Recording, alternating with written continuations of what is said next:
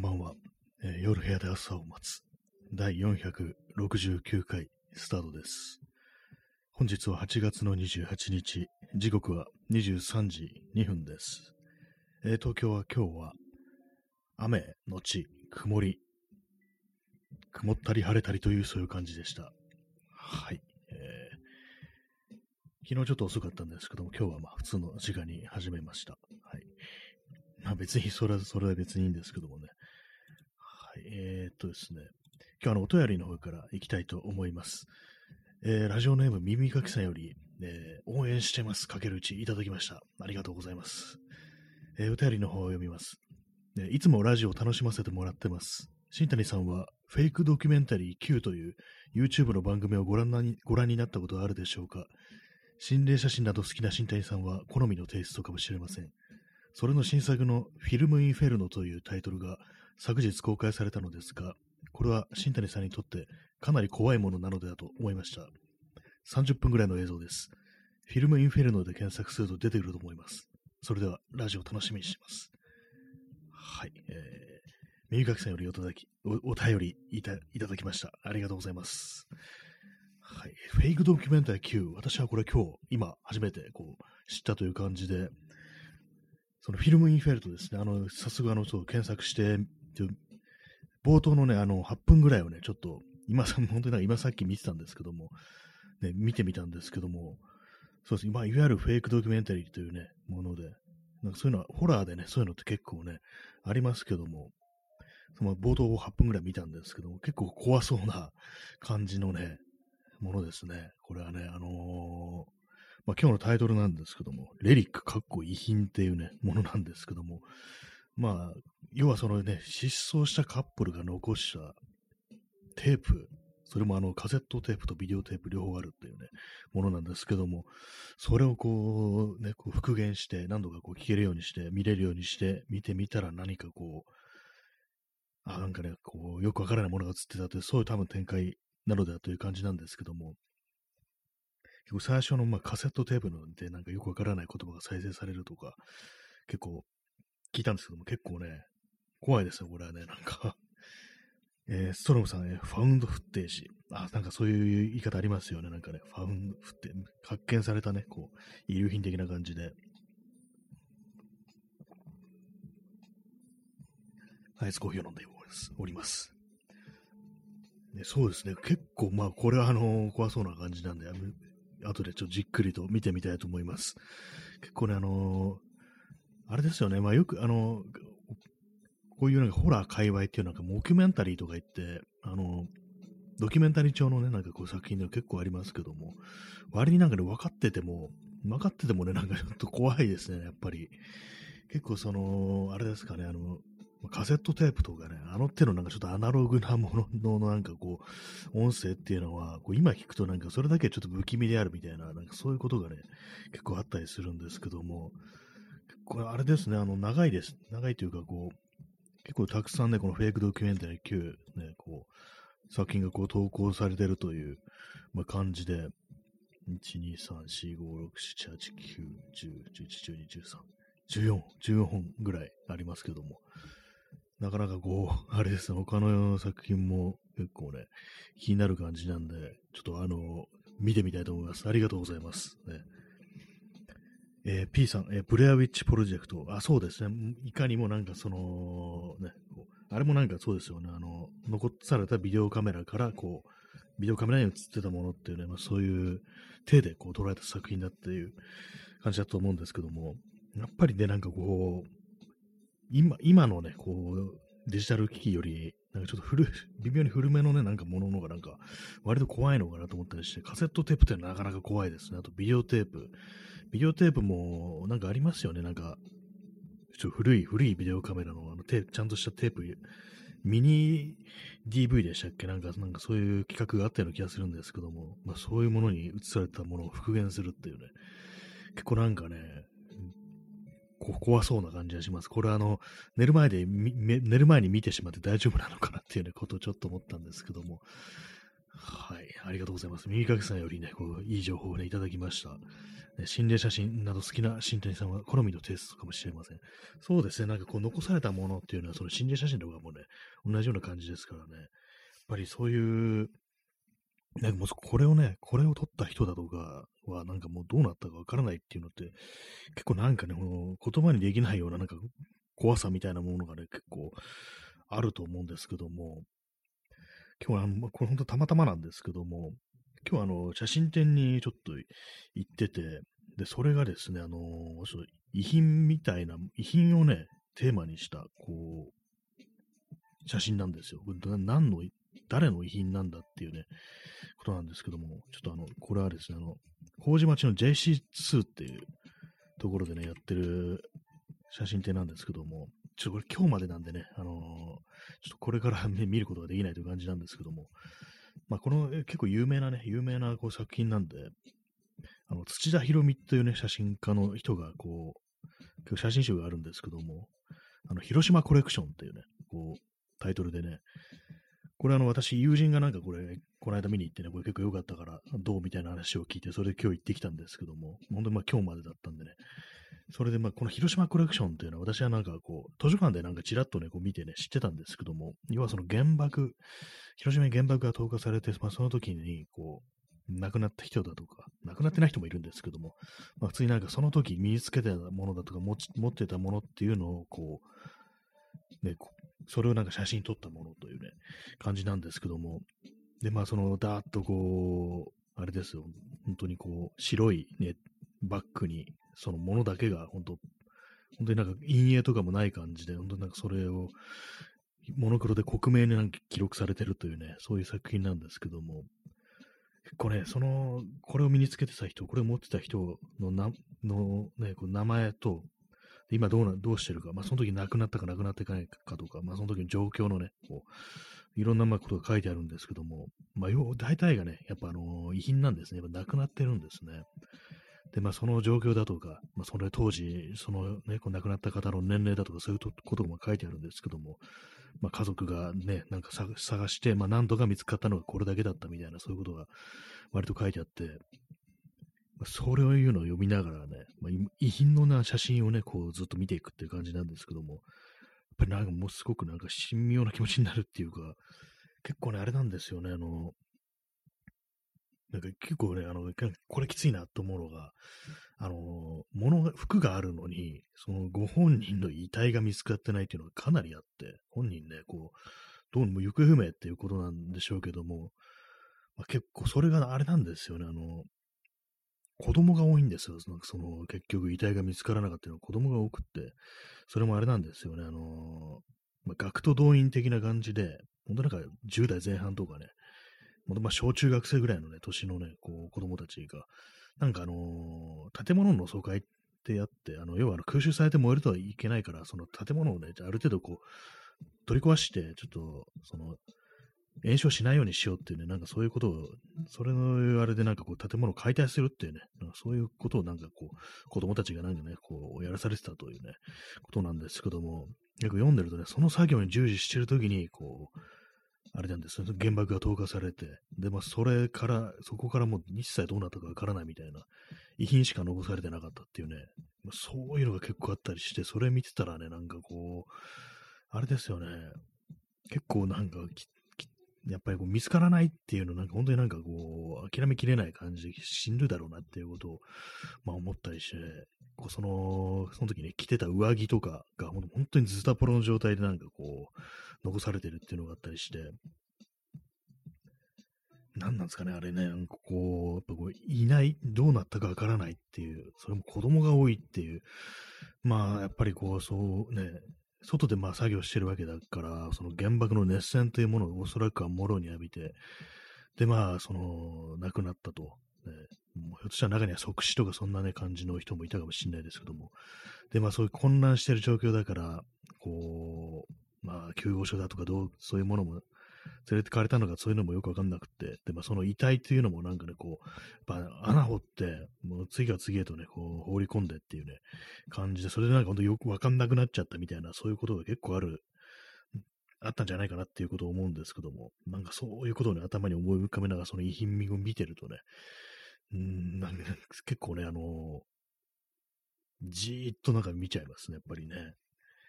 その、やっぱり人がいなくなって後に残されたものっていうのって結構何かこうちょっと宿るというかね、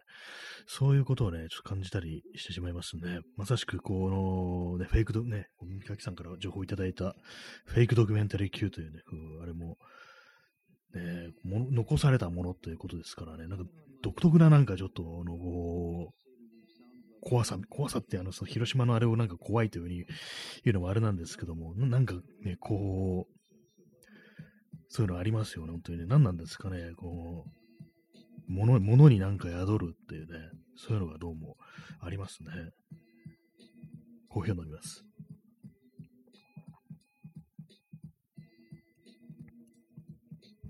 今日はあんまりこう人と喋ってないもんですから、なかなかこう、口がうまく回らないですけども、まあね、なんかそういう写真展をね、こう見てきた日にね、こういう、ね、こうフェイクドキュメンタリーのね、情報をいただくということでね、そこにあのなんかこう遺留品というようなものがね、こう、ね、扱われてるということで、ちょっと怖い、怖いですね。怖そうですね、これはね。ちょっとあの楽しみに、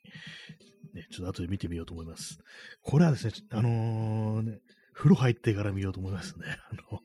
怖いものね、そうなんかね、怖い話を聞いた後に、一人でお風呂入ると、あの、シャンプーとかしてるときにね、背後が気になるので、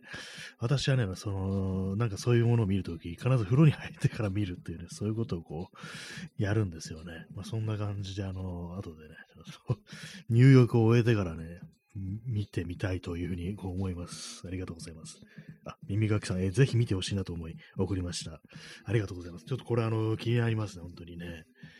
なんかこう、なんていうんですかね、このデジタル映像でも結構グリッチとか言ってね、なんか結構ノイズみたいなのをダーッと乗せて、それでなんか不気味さってものを演出するのはありますけども、このね、あの、フィルムインフェルノのやつは、結構あの昔のテープあの、なんかさっき言ったみたいなミニデジタルビデオカセットみたいな、なんかそういう機械だと思うんですけども、それだとまだあの、磁気テープみたいなね、やつだったと思うんで、やっぱなんか磁気テープ独特のなんかこうノイノイズっていうか、今のデジタルのノイズとはちょっと違うなんか不気味さみたいなのが結構ね、あったりして、で、なんかもう、ね、そう私はまだその冒頭の部分しか見てないですけども、あ、なんかこれはちょっとあのー、風呂入ってからにしようっていうね、そういうことを思いましたね、これ。結構不気味だなっていうね。私なんかあの、話的な怖さよりも結構ビジュアル的な怖さに結構ね、感じることが多いんで、そのなんかね、よくわからないものが映ってる系のやつにはちょっと若干、若干弱いと思います。他のなんかね、こう、恨みを持ってどうのこうのとかにはそんなにこう、怖さ感じないんですけども、なんかわからないものっていうのとはね、ちょっとあの、ね、怖いんですよね、なんかね。意味が、意味もなくそこにあるっていうのはなんかね、ちょっと不気味さを感じてしまい、なんかその空気をね、そういう感じが、そういう空気を感じたんでね、ちょっと見てみようと思います。あ、チャンツさん、私も見て、見てみよう。風呂入ってから。そうですね。これあの、風呂に入ってからの方がいいというね、私のあの直感がそういうことをね、こう伝えてきたという感じなんですけども、あれですよね、こう寝るときに、ね、目をつぶったらなんか思い出しちゃう系の、なんかそういう、そういうビジュアル出てきそうだなと思って、これはね、こう、お風呂入ってから見たいと思います。ありがとうございます。ね、フィルムインフェルノっていうね、なんか非常になんか物々しいタイトルがこう、ついてますけども、ね、フィルム、フィルム独特のなんか怖さみたいなのってね、こう、やっぱりあったりしますね。この、えー、フェイクドキュメンタリー Q、ね、他のコンテンツも、割となんかそう映像系のね、なんか怖い映像系のやつがね、割とありそうなんでね。あ、耳かきさん、フェイクドキュメンタリー、他のもわけのわからない怖さがありあります。しかもよく作り込まれてて、ああ、やっぱりそうですね。他のやつもね、なんか、やっぱ謎な感じのね、本当なんか理由とかはっきり分かっちゃうとそんなに怖くないっていうね、ところあると思うんですけども、なんかね、彼の謎な感じのね、映像が多そうですね。えー、東北地東北地方に存在した幻の儀式、来訪の記録映像っていう、これは結構不気味そうだなっていうふうに思ってるんですけども、ね、あと、行方不明、この人知りませんかとか、あと、動画配信者がたどり着いた最悪の目的地っていうね、ことでね、なんか結構、いろいろね、なんかありそうですけども、この映像はお祓いを済ませておりませんっていうね、これ済ませてないのかっていう感じですけども、ね、ちょっと他のやつもかなりね、気になりますね。深夜の不気味な留守番電話っていうのもありますね。これも怖そう。しかもね、テープですからね。これ留守番電話、テープのやつですね。なかなかこれはちょっと面白そうなんで、ね、こう、しっかりとね、ねしかるべき対策を取ってからちょっと見てみたいと思います。ありがとうございます。ね、なんですかね、この、やっぱこう、残されたものっていうのはなんか妙に怖いっていうね、ことありますからね、音声だとかそういうものっていうのが、えー、コーヒーを飲みます。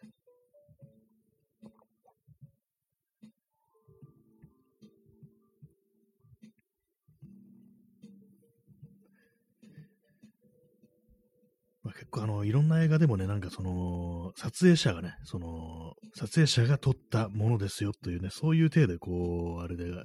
ありますよね。なんか、撮影者、これは撮影者が残した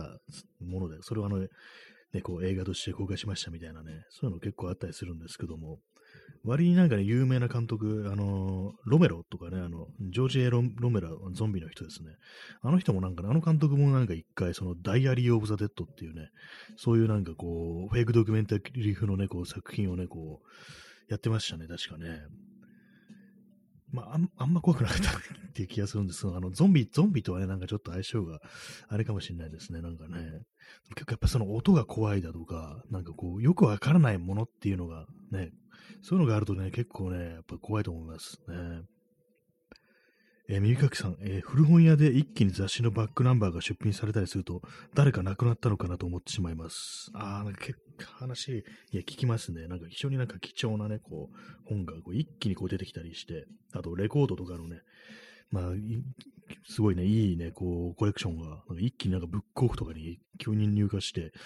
あ、これはマニアがなくなったな、的な感じのことはね、なんか思ったっていうようなことを書いてる人がなんかいたなっていう記憶あるんですけども、やっぱりそうですよね、なんか、まとめてっていう風になるとな、これは何かあったのかな、的なことは、まあ普通になんかもう置き場所ないからっていうね、まあそういうのもあるかもしれないですけども、ね。まあでもなんか一気にね、大量の本当なコレクションというようなぐらいのね、こう量のね、ものがこう、急に、古本屋とかであると、ああっていうね、まあこれをね、これをなんか持ってた人はもうこの世にいないんだっていう、まあね、そういうことを考えるとね、なかなかこう、怖いっていうか、こう怖いって言ったら失礼ですけども、なんか不思議な感じするんですよね、なんかね。確かにいたはずの、ね、人が今もうここにいないみたいな、その、ものがあるのになんか人がいないということによって逆になんか不在みたいなものがね、なんか非常にこう、ね、こう、真に迫ってくるっていう、まあそういうのはありますからね。確かに、まあ、ね、この人がね、これを使ってた時の記憶があるとかね、まあそういうのもありますけども、ね、遺品というのは、まあ私ね、そう遺品とか、まあ、いわゆる形見的なもので使ってるのは、まあ、私のね、祖父の弟ですね、が使ってたね、あのー、カメラ、まあ、使っ、全然使ってなかったと思うんですけども、それはね、なんか私が譲り受けてね、その、フィルムカメラなんで、まあ、レンズとかね、なんかたまにこう使ったりしてますね。あと腕時計もね、なんかもらって、まあ、それあの、まあ、電池切れ切れちゃったんでそ、それから使ってないんですけども、まあでもなんかそういうふうな身に身つけてたりね、使ってたりすると、やっぱなんか思い出したりしますね。なんかね、こう、生前のことだとか、ね。まあなかなかそうですね、結構、ね、まあ、あと前も話しましたけども、あの、私のね、私の祖母がね、こう、編んでくれたセーターというものもね、これ、未だに私冬になると着たりしてますね。あの、まあ、俗に言うね、あの、まあ、ブランキー・ジェット・シーというバンドのね、曲でなんかありましたけども、おばあさんが編んでくれたセーターというものをね、リアルでこうね、持ってて、ね、しかも結構着てるっていうね、まあそういうのがあるんですけども、割なんかね、物が、だけが残ってて、で、こう、それをなんか結構愛用してるっていう風になると、何かこう、ちょっとね、あのー、ななんでですかね、やっぱり思い出すというか、なんというか、なんか変、妙な、なんか温かみみたいなものっていうのがね、やっぱりこう、あるなというふうに思うんで、まあそういういい意味でのね、いい意味でのちょっと思い出みたいなものもね、共になんかこう、ものと一緒に残ってるっていうのもありますけども、逆にそれがなんか、謎のね、こう、もの、よくわからないものってなると、かなりね、こう、怖くなってきますよね、ほんとね。確かになんかこの人がね、これを撮ったはず、これをなんか録音したはずっていうね、ものなのに、実際その人はどうなったかわからないっていうね、ものっていうのはね、かなりこう、怖かったり、こう、しますよね、本当にね。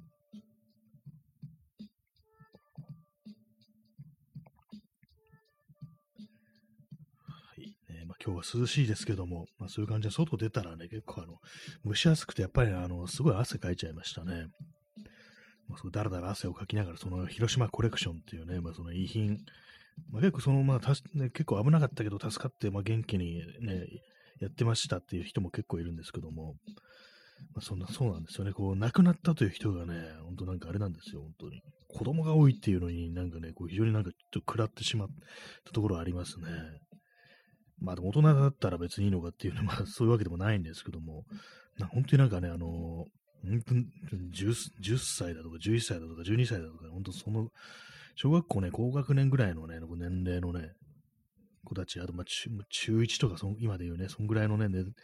こう年齢のね、子供たちが、ね、こう、ズタボロになった上着だけ残して、こう、その、ね、遺体が見つかってないっていうね、なんかこんなことがあっていいのかなみたいなね、ことを、まあ、思ったりするんですけども、周りにね、こうちょっとね、なんかやられますね、なんかああいうの見てるとね。なんか信じがたいな、みたいなことをね、服だけが残ってて、ね、あれですからね、どう、どうなんかね、その、蹴りをつけたらいいんだろうっていうね、その残された家族とかっていう、そういうことをやっぱね、ちょっと思っちゃいますよね。まあ、その、実際、まあ、すぐには見つからないっていうね、話だと、あれありましたね、あの、2ヶ月ぐらい前でしたっけ？あの、北海道の、あれでしたね、あの、カズワンっていう、あの、フェリー、フェリーっていうか、あの、船ですよね、船。遊覧船みたいなやつ、あの、知床のね、あの、海に出るやつ、あれが、あの、沈んだということでね、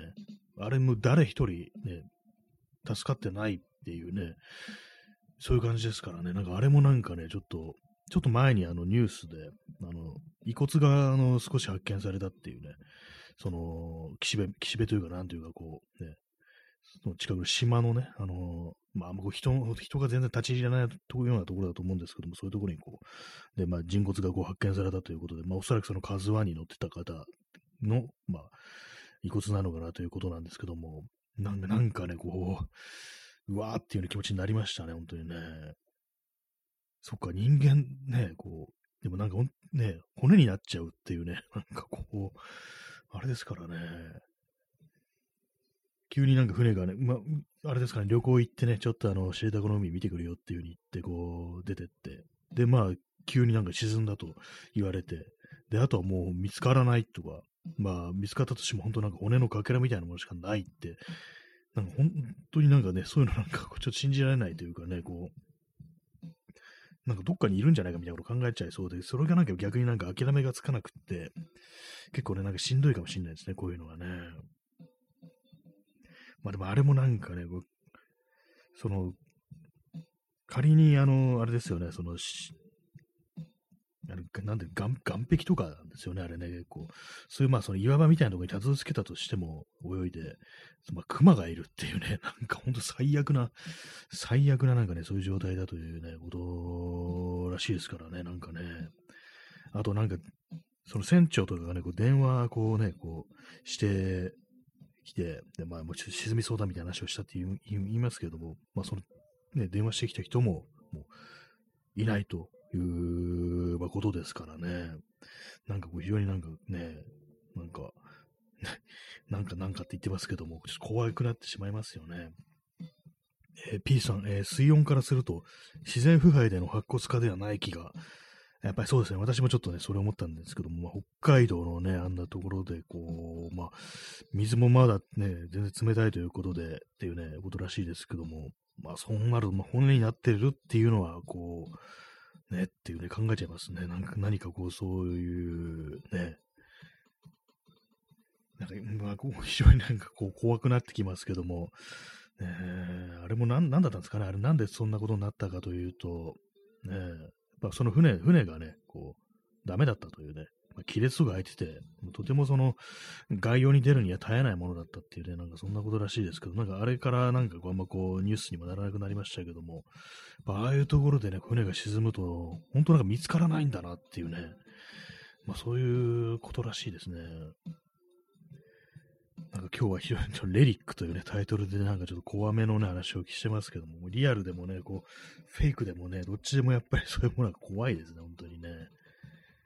あとなんかレリックって映画ありましたね、昔なんかホラー映画で。ちょっと内容は覚えてないですけども、ね。あとミミックって映画もありましたね。ちょっとどっちがどっちかわかんなくなってきましたけども、ね。レリレリックはなんか、あれだったかな、なんか地下にね、潜んでるなんか怪物みたいな、なんかそういうね、そういうあれだったと思うんですけども、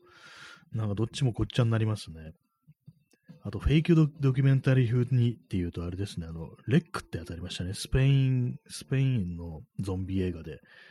それなんかあのー、それこそ手持ちのカメラで撮りました的な映像で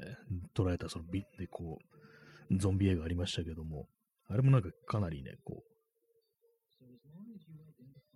非常にね、こう、あれが良かったですね。評判が良かったですね。今、評判って言葉が出てこなかったんですけども、やばいですね。今日なんかほとんどね、あの、話をね、してないので、あの口を開いてないもんですから、あの、あんまこう、言葉が出てこないですね。やっぱり喋ってないとね、言葉って出てこなくなりますね。ほんの一日でも。ね、やっぱ、やっぱりね、こう、まあ、これ今日内容がちょっとあの、非常に怖い話をしてるということでね、それもあるかもしれないですけども、なんかね、こう、そうなんですよ。こう、昼間そういうものを見たおかげで結構神妙な気持ちになり、そしてね、こう、非常にね、こう、怖い、怖そうな、こう、フェイクドキュメンタリーということでね、こう、なんなんかね、こう、ちょっと怖い、こ怖めいて、怖めいてますね。よくわかんないですけど、なんかね、かなりね、こう、頭の中がね、怖めいてます。ね、なんかど変なね、造語をね、使っちゃいましたけどもね。えー、耳かきさん、えー、手持ちカメラ映画、確か食人食人族もそうでした。ああ、有名なのありますね、食人族っていうね、なんかこう、ね、こう、ね、アメリカのなんかね、こう撮影来るみたいのが、こうね、ジャングルの口に食人族がいるみたいなね、そういうのをこうね、こう、ドキュメンタリーとしてね、撮りに行くっていうね、体で、で、まあそこでまあ、こうひ、ひどい目に遭うというね、ひどい目に遭うっつったらあれですけども、まあそういう有名な映画ですよね、食人族っていうね。私もなんかパッケージ手に取ってなんかちょっと見てみた記憶があるんですけども、実際どうなんですかね、なんかああいうものってなんか割と昔のなんかそういう怖い作品で、怖い作品って結構実際見てみると、なんかあまりにもなんかわざとらしくて、ちょっと今だとね、笑っちゃうみたいななんかそういうこともあると思う、あるっていうふうに聞くんですけども、食人族ってね、タイトルがね、すごいですかね、食人族っていうね、なんかバーンってね、確か私の記憶であの、赤いね、なんか赤いインクでね、こう、殴りがえたような感じで、食人族ってね、バンバンバンみたいな感じで、こう、ね、そう、描かれてるというね、そんなパッケージだと思うんですけども、ね、で私結構ね、その手のグロ系はね、あんまこう見ないんですよね。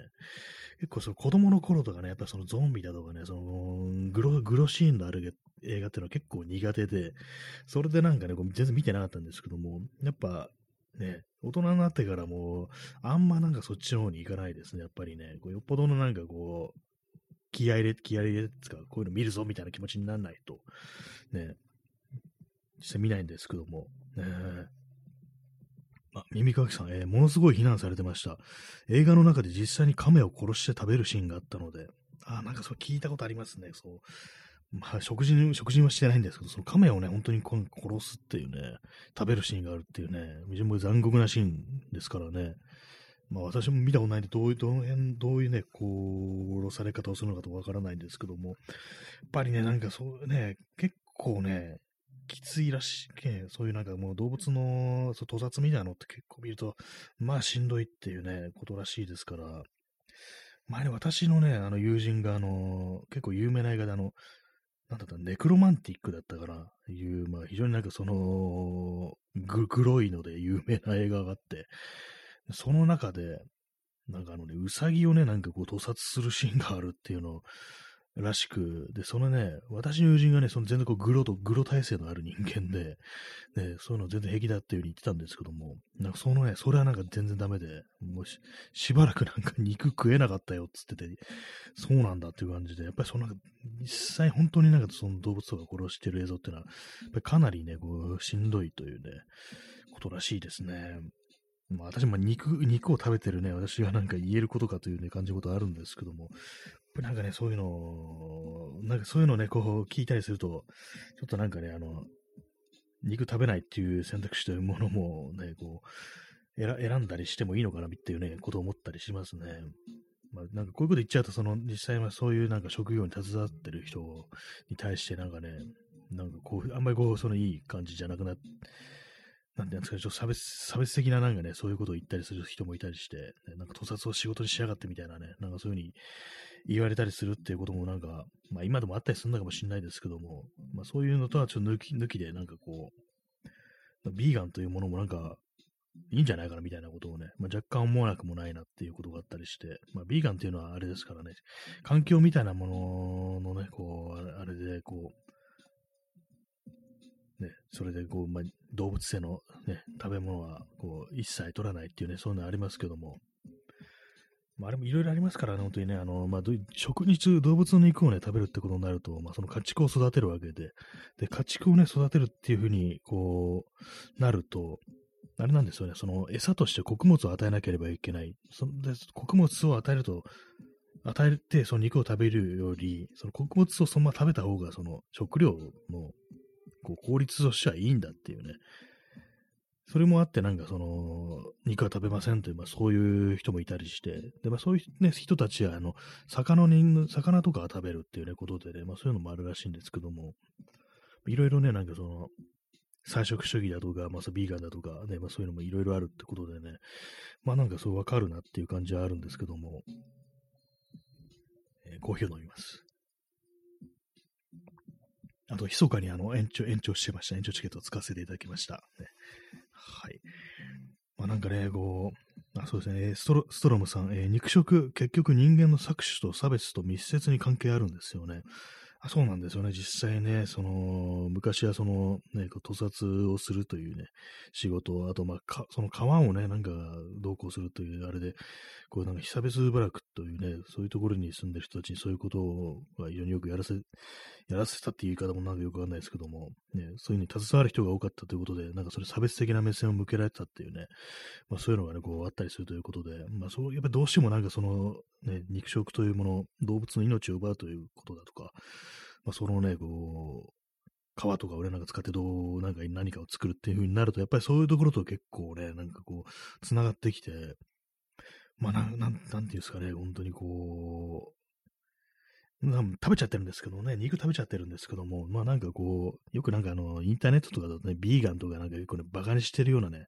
そういうのありますけども、私としてはなんかやっぱり、なんかああいう方がなんかこう、理にかなってるっていう風に、ちょっとね、思っちゃったりしますね。私も革製品とかね、まあ、それなりにまあ、使まあ、使ったりね、してましたけども、やっぱなそういうのを聞いてから、やっぱなんかちょっとレザーはなんかまあ、うん、使わないっていう選択肢もありかなっていうね、ことをね、ちょっとね、思いましたね。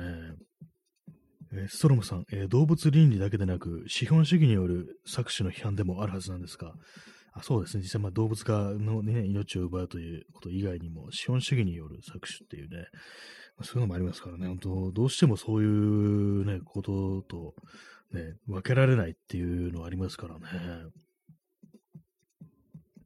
まあ、結構ね、まあ、さっき言ったみたいな、その、環境だとかね、あと、まあ、その食料のね、効率みたいなものっていうもの、そういうのだと結構いろいろ人が入りやすいのかなっていうふうに思ったりして、まあ、それも、それはそれでって感じなんですけども、えあと、牛のね、あの、牛がなんか草とか食べて、まあ、反数をするっていうね、なんかゲップとかする、非常にたくさんゲップをするっていうね、こう、そういうことらしいんですけども、で、まあ、そのゲップするとあの二酸化炭素だから、それもなんか地球温暖化に関係があるんじゃないかみたいな、そういうのもあったりしてで、まあ、その観点から言っても、やっぱりこう、なんかね、肉食やめるっていうのは、まあ、割となんかあり、ありなんじゃないかなみたいなね、ことをね、まあ、肉を食べながらね、こう言ってるんですけども、まあそうですよね、本当にね。ま、タンパク質、ね、肉となればタンパク質っていうのがありますけども、まあ味じゃなくてね、あの栄養という面ではなんかタンパク質も非常に多いっていうのありますけどもね、やっぱり、こう、他のね、もので何とかできる。まあ、レザーについてもね、あの、植物性のレザーみたいなのがありますからね、ビーガンレザーなんて言って、あの、最近だとあの、サボテンをね、サボテンを使ってなんか本当になんか非常にリアルなね、感じの、こう、ね、革、革製品ってものを作れるっていうのがあるんで、なんかああいうの本当実用化されたらいいななんていうふうに思ったりしてるんですけども、なんかサボテン強そうですからね、なんかね。で、まあ水もなんかね、こうつ、ね、こう、そんな必要じゃないから砂漠にね、育つ植物ですから、そういう面でもね、なんかこう非常になんか効率がいいみたいなことをなんかそのサボテンレザーというね、ものが言われたりしてて、なんかそういうものがなんかね、こういろいろこう普及するというかね、当たり前に使われるようになる世界になればいいななんていうふうに思ったりしますね。あ、P さん、え、30分延長チケットありがとうございます。もう123枚の延チケが、こうね、こう、めちゃくちゃ溜まってますね。すごいです、本当にね。ありがとうございます。はい。そうですね、他にもあれですよね、あの、気候変動とかもね、やっぱね、こう考えてる、考えるとね、なんかこう、やらざるを得ないのかなっていうふうにね、思いますね、本当にね。はいね、まあそんな感じで、こう、なんかいろんなね、こう、あれですけども、ね、怖い話あり、ね、こう、戦争の話ありっていうことでね、まあ、ななんでしたっけ、こう遺留品の、遺品のね、話なんですけども、ね、他に何かそういうのあったかな？なんかこう、私の持ち物の中でやっぱりそうですね、あの、その祖父のね、弟から、こう、の形見みたいなね、ものでこうもらってるものは、もらったものは結構使ってるし、まあ、生前ね、こう祖母が編んでくれた、おばあさんが編んでくれたセーターというやつは、ね、こう未だになんかこう、ね、普通に使えてるっていうね、感じですね。あ、P さん、えー、異常気象下であることを認める。まあそうですね。もうそもそもそうなんですよね。なんか結構ね、あのー、気候変動だとかなんかね、温暖化だとか、割となんかね、そういうのってなんかあんまりこう信じられてないというか、否定派みたいなのもいたりして、やっぱりなんかね、あんなの陰謀論だぐらいのね、そんな感じのことを言う人って結構いた、いるんじゃないかなというふうにちょっと思うんですけども、実際ね、この昨今のね、ほんと数年、この数年本当にひどいですけども、その暑さをなんかこう、どんどんどん更新していく感じになってますけども、やっぱりね、なんかこう、そうですよね、ほんと異常気象下であることを認めるしかないという、まあ、異常というかなんかこれがなんか通常になっちゃってるっていうね、感じですけど、もうやっぱりその認めるということからしかその対策をね、こう何とかするってことは始まらないですからね、まずね、こう認めないといけないですよね。まあ、認めてないね、こう、人もいるかもしれないですけども、本当なんかね、あの政治家とかね、ああいうね、こう、人間はね、こう、アッパークラスというか、なんというかね、こう、支配層の人間っていうのは、こう、まあ、こういう感じで、くっそ暑い夏というもん、と時にも、こう、移動なんかはね、こう、快適、車で快適に移動して、ね、こう、あんまその暑さというものをね、本当にやばいっていう感じで感じることもないから、ね、こうリアルな、リアルになんかどうこう対策しようっていう風にならないのかもしれないですけども、やっぱりそれね、こう、我々はね、ほんとこのクソ暑い中外に出てるんだぞっていうね、ちょっと我慢できないよみたいなね、ほんと思うんでね、これはなんかなんとかしていかなきゃいけないなっていう風に思いますね。え、何を言おうとしたのか今思い出そうとしてるんですけども、あ、そうです。形見の話ですね。遺品の話ですね。まあ、結構ね、なんかその中古のね、中古の品とか私は買いますけど、そのカメラとかのね、レンズとかね、本当誰が使ってかわからないような中古の品とかをね、買ったりして、たまにふっと思うんですよね。これの本当、オリジナルの持ち主っていうのはどこに行ったんだろうみたいな。結構ね、まあ、古い、私結構その、古いレンズが好きなもんですから、まあ、当たり前のようにこれをね、最初に手にした人はもうこの世にいないんだっていうことを割と考えることがね、こう、あったりして、ちょっとなんか不思議な気持ちになりますね。そういう感じで誰かが買ったものを今自分が本当現役で使ってるっていう風になると、やっぱ物は使ってなんぼだっていうね、ことをね、思いますね、本当にね。まあ、そう、供養じゃないですけども、やっぱりね、こう、誰かがね、残したものを、それをなんかこう、やっぱりこう、今も現役で使ってるよっていうのは結構ね、それはなんかいい、いいなというふうに私は思ってるんでね。まあ、他には、まあそうですね、ギター、アコースティックギターあるんですけど、フォークギターですね。あれもまあ中古で買ったものなんですけども、おそらくね、まあ、70年代ぐらいのね、こうギターだと思うんですよ。モーリスっていうね、こうメーカーの、日本のメーカーのギターなんですけども、まあ70年代だとまあそんなまだね、こ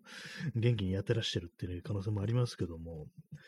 結構ね、そのカメラのレンズってものは本当なんか古いものだと、なんかね、1950年代みたいなものありますからね、古い60年代とか50年代みたいなものがあったりして、ね、まあこれをね、も使ってた人はもはやっていうね、ことも考えたりしますね。あと、古着もね、古着も着ますね。古着もね、あの、ワーク系のね、それこそカーハートのジャケットだとか、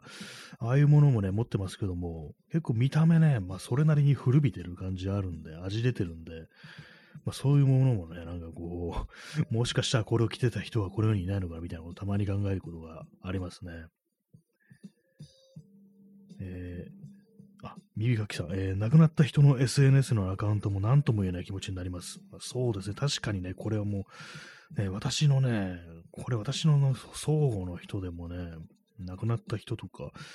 いたりして、ね、たまにやっぱりなんかちょっと見たりするんですよね、こう生前を忍ぶじゃないですけども、なんか本当信じられない、この、これを書いてた人が今もういないんだっていうね、ふうに思うと結構なん、なんていうんですかね、こう、ね、不思議な感じするっていうか、もういないんだよなって、とてもなんかそんなことがなんか信じられないっていうね、感じでね、思ったりするんですけども、ね、なんとも言えない気持ちになりますよね。あと、まあ、実際ね、どうなったかわからないくても、本当になんかこう、急にね、急になんかこう、一切こう、ツイートしなくなったという人もね、結構いますから、そういう人もね、なんかもしかしたらっていうね、ことをね、こう、思ったりしてね、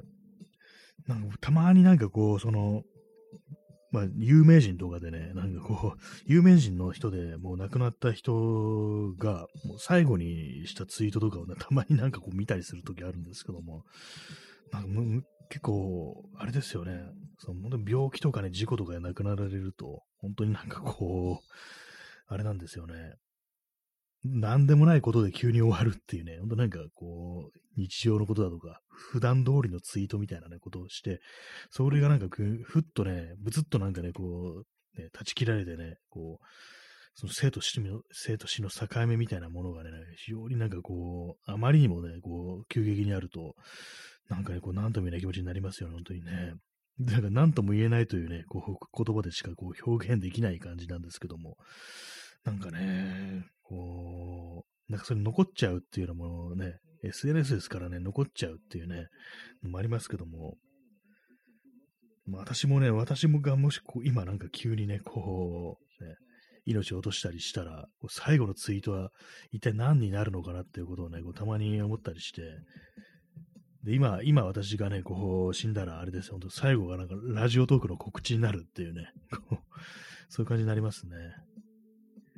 まあそうじゃない、普通のツイートでこう言うとね、告知じゃないツイートだと、動きを止めると汗がすごい勢いで吹き出してくるっていう、そういうツイート、これで終わったりしたらね、なんかこう、なんか結構丸けだよなと思うんですけども、まあでも人,、ね、人間ね、やっぱね、そういう感じでね、ブツッとね、終わるっていうね、こともね、まあ、あるでしょうからね。まあなんかこう、ね、SNS というね、ものが始まってから、まあ、インターネットもそうですけども、それなんか何でもないね、こう最後の一言みたいなものが残るようになっちゃったっていうのがね、こうあったりするんでね、なかなかなか結構その、ね、不思議な、不思議な世界になっているよなっていうことはまあ思ったりしますね。はい、ね、こう、アイスコーヒーを飲み干しました。この放送もなんかね、たまに思うんですけども、急になんか私がこの喋りながらね、突然倒れて死ぬとかなったらどうなんのかな、的なことはね、思うんですけど、でもなんかね、あの、ありますかね、海外のね、その YouTuber の人で、そのまあ、持病がある人がなんか配信してて、中国の人だったと思うんですけども、あれですよ、本当料理してる、料理配信みたいなのしてるところで、そバタンと倒れて、まあ、お亡くなりになったっていうね、まあ、その人なんかその一緒に住んでるね、お母さんがこう、その時なんか対処して、ね、確かその配信をね、なんか切るみたいな感じで、そこでブツと終わってたっていう感じだと思うんですけども、なかなかね、そのライブ中に なんかそういうこと起こったら、ね、一体どうすればいいのか的なことを考えるんですけどもね、まあでもいくつかやっぱりね、そういうの残されてたり、ね、する世界になっちゃいましたね。昔だったらその有名人とか、まあ非常になんかこう衝撃的瞬間みたいな、その非常に大きな事件、事故みたいなところで、まあそれでま映ってるっていうのはありましたけども、今の世界のね、それこそなんかこう、あれでしょ、事故、事故っていうか、まあ、山みたいなところだとか、断崖絶壁みたいなところとか、あとまあ、あの、あれですよね、あの、非常に危険なことをね、してアピールするタイプの、そのね、鉄塔とかに登ったりして、そこで自撮りをしてね、こう、ね、今こんなとこ登ってます、こんな危険なことをやってるぜ、みたいな感じで、こう、ね、見てる人に伝えようとしてるところで足を滑らせてなんていうね、そういう感じでね、なんかこう、ブツッと終わるシーンが、もう克明に残されてるっていう風にね、なるとね、な、な、これなんかちょっと対処しようがないですからね、本当にね。そのまま残されちゃいますからね。怖いですよ、本当にね。えー、P さん、えー、読んでいたバイク系ブログ、更新がないなと思ったら、がん治療、入院されたというエントリーがアップされて、闘病期になったな、なったと思ったら、あ、もうそこで終わってるっていう。そういうのもありますね。ブログとかでね、結構その闘病にのね、こう、結構克明にね、記録されてる方もいたりして、たまになんか話題になったりするのありますけども、まあ、ああいうのもなんか結局ね、あの、終わるというね、こともね、まあ、ありますからね、なんかなかなかそういうものが残されてるっていうのも、形見みたいなものですけども、まあ、本人がね、まあ、そういうのあの、覚悟の上でこう、書いていくっていう、まあ、そういうものもありますけども、ね、あの、ブツッと終わるっていうのもあるし、その感じ、あの、自分自ら覚悟をして書いていくっていうものもありますけども、いずれにせよなんかそういうものは、あの、残しやすくなったっていうのがありますからね、昔だったら本当なんかこう、その家族にしかね、とか友人にしかこう見られないような手記とか、あとまあその有名人が後に出版するみたいなそういうものでしたけれども、今だと本当市政のね、人たちのそのなんていうか最後の様みたいなものが結構ね、なんかこう、残しやすくなったということでね、まあそのね、まあそういうものにどのどの程度それが人目に触れるのかっていうのはありますけども、ね、インターネットの海にはなんかそういうものがすごくたくさん残されてるのかなっていうふうに思いますね。あ、耳かきさん、え、富士山から滑り落ちた人もいましたね。いましたね。まさしくあれ、配信の最中にね、こう、なんか確か最後のセリフね、滑るっていうふうになんかね、こう言ってね、なんか、それ滑落したという人いましたけども、あれもね、なんか、でこれで本当に終わりなのかいっていうね、感じのこと思っちゃいますからね、本当にね。まあなんかこんな感じでこうね、シュッとなんかね、人生の幕切れみたいなものが起こるっていうのはね、こう、ね、ちょ怖いなと思うんですけども、まあ怖い、怖いというものなのか何だかわかんないですけども、これ私がね、あの、前に読んだ、あの、これ何度か話しますけども、あの、神々の頂というね、こう、これあの、谷口二郎がね、漫画化した、あの、原作あの、夢枕バックという人でしたけども、これあの、登山のね、漫画なんですけども、その中にあの、エベレストにこう登頂した人で、あの、マロリーっていうね、こう、有名な登山家、まあ、そこに山があるからだというね、言葉を残した人っていうね、そういう人がいて、まあ、そのね、その登山家の、の、がおそらく、徒長してたんじゃないか。そして、その時のこうね、写真、こうね、風景を写真にね、撮ってるんじゃないかみたいな、まあそういう感じでこう展開していく物語なんですけども、で、まあその、実際ね、その、ベースキャンプみたいなとこからそのマロリーがね、こう山頂にアタックするのをこう、目撃した人っていうね、人の言葉で、まあ最後、最後あのね、まあその、あれですよ、助手、助手とね、一緒に二人でね、こう、山頂にアタックするわけなんですけども、そこがあの最後の姿が、あの、やっぱその霧にかき消えていくみたいなね、感じで、まあ山頂のね、こう、あれで、まあ雲かな、雲の中にね、その二人の姿が消えていくというね、感じで、こう、そこからまあどうなったかわからないというね、感じの終わり方だったわけなんですけども、まあ、その人間っていうのはなんかそういう風になんかこう、消えていくものであるみたいなね、ことをなんか確か言ってたような記憶があるんですけども、たまになんか思い出しますね。人間っていうものは、人間の人生っていうものはなんかそういう、あんな感じでこう終わって、急になんか終わるものなんだみたいなね、ことを言ってたような記憶があるんですけども、やっぱりなんかそういう様、いろんなそういう様が、こう、何か今ね、こう、インターネットというものには非常にこうね、残されてるというふうに考えると、まあね、まあ、やっぱりそういう霧の中にかき、ね、雲の中に消えていくようなね、なんかそんな結構幻想的な風景じゃなくて、それこそなんかね、こう滑落していく様がね、こう、まあ、あれもなんかね、こう、その人の姿は映ってないわけですけどもね、なんか GoPro 的なやつで撮ってたのかなと思うんですけども、ね、途中でやっぱりそのカメラが、ね、こうどっか吹っ飛んでたりとか、まあ、壊れたりしてるって感じでね、まあ、そこまでこう克明克明というか、その人の姿が残ってないっていうのは、まあ、まあ、そっちの方がまあ幸いなのかなと思うんですけども、やっぱ滑落するとなるとね、非常になんかその、遺体の方にも結構ダメージみたいなものがね、まあ、るという感じになるんでね、まあなんかね、結構配配信でなんかこう、なくなるっていうね、話もまあまあね、まああったりしますからね、本当にね。まあ、これ、もうこういうテクノロジーがね、こう今、こうあるということは、まあこれからのね、こう世界において、そういうものがなんかこう、残されるというね、可能性がまあ結構高いということなんですけども、でもあんまそこまでそんなにたくさんね、こういうことがありました、こういうね、衝撃的な映像を最後残した人がいますっていうのが、あんまね、こう残されてないところを見ると、やっぱりそのサービス側でね、そういうのを削除するっていう、なんかそういう感じになっともなってんのかなというふうに思うんですけども、やっぱりあまりにもね、ショッキングだと、ね、こう、そういうものもなんか消すようにっていうね、ふうになってるのかもしれないですね。実際なんか利用規約みたいなのにそういうのがあるのかもしれないですけども、見たことないでわかんないですけども、なんかね、こう考えちゃいますよね。手軽になんかこういろいろこう配信だとかできるようになったけども、まあそういう、それす、すなわちやっぱりそういう、ね、こう、意図しないものが映ってしまうというね、ことはね、結構ありますからね、それこそ、フェイクドキュメンタリー級的なね、感じの恐ろしい映像みたいなものが残されるね、残す、残されるっていうのは、今後のね、このテクノロジーの発達した世界においては非常にこう可能性が高いというね、ことでね、まあ、なんかそう、まあ、遺品の怖さみたいなね、ことをね、今日はね、話してますね。まあ、でもあれですね、その、そのカズワンというね、そのフェ、あの、ボート、ボートじゃない、あの、ユーラ船ですね、あの、知床の、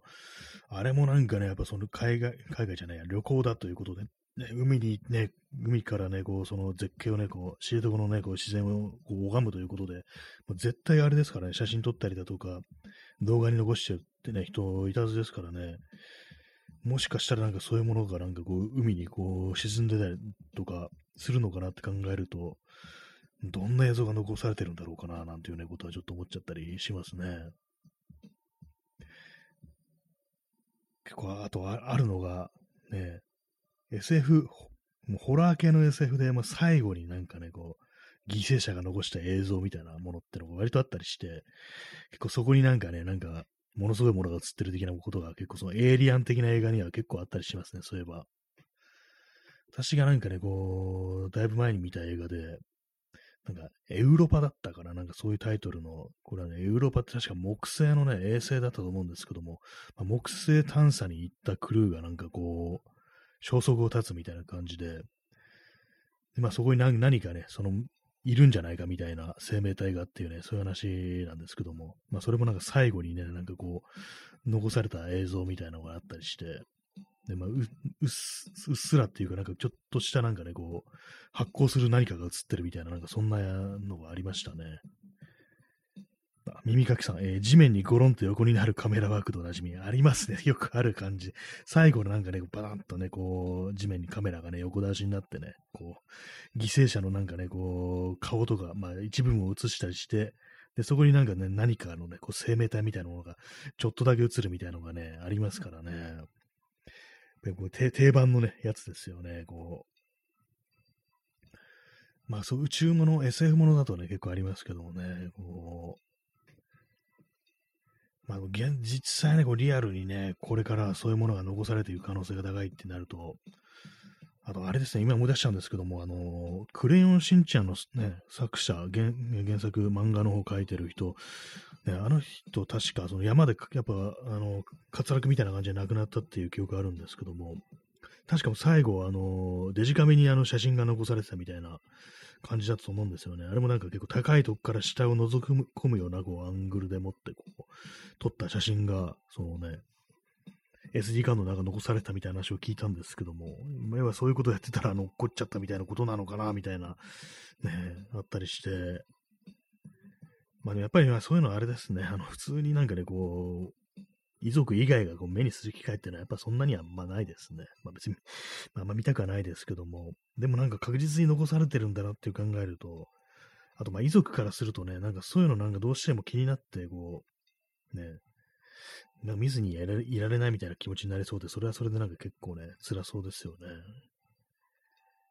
なんか結構もう、なんかこう、神妙なというか、物々しいというか、なんかそんな感じのね、こう話にね、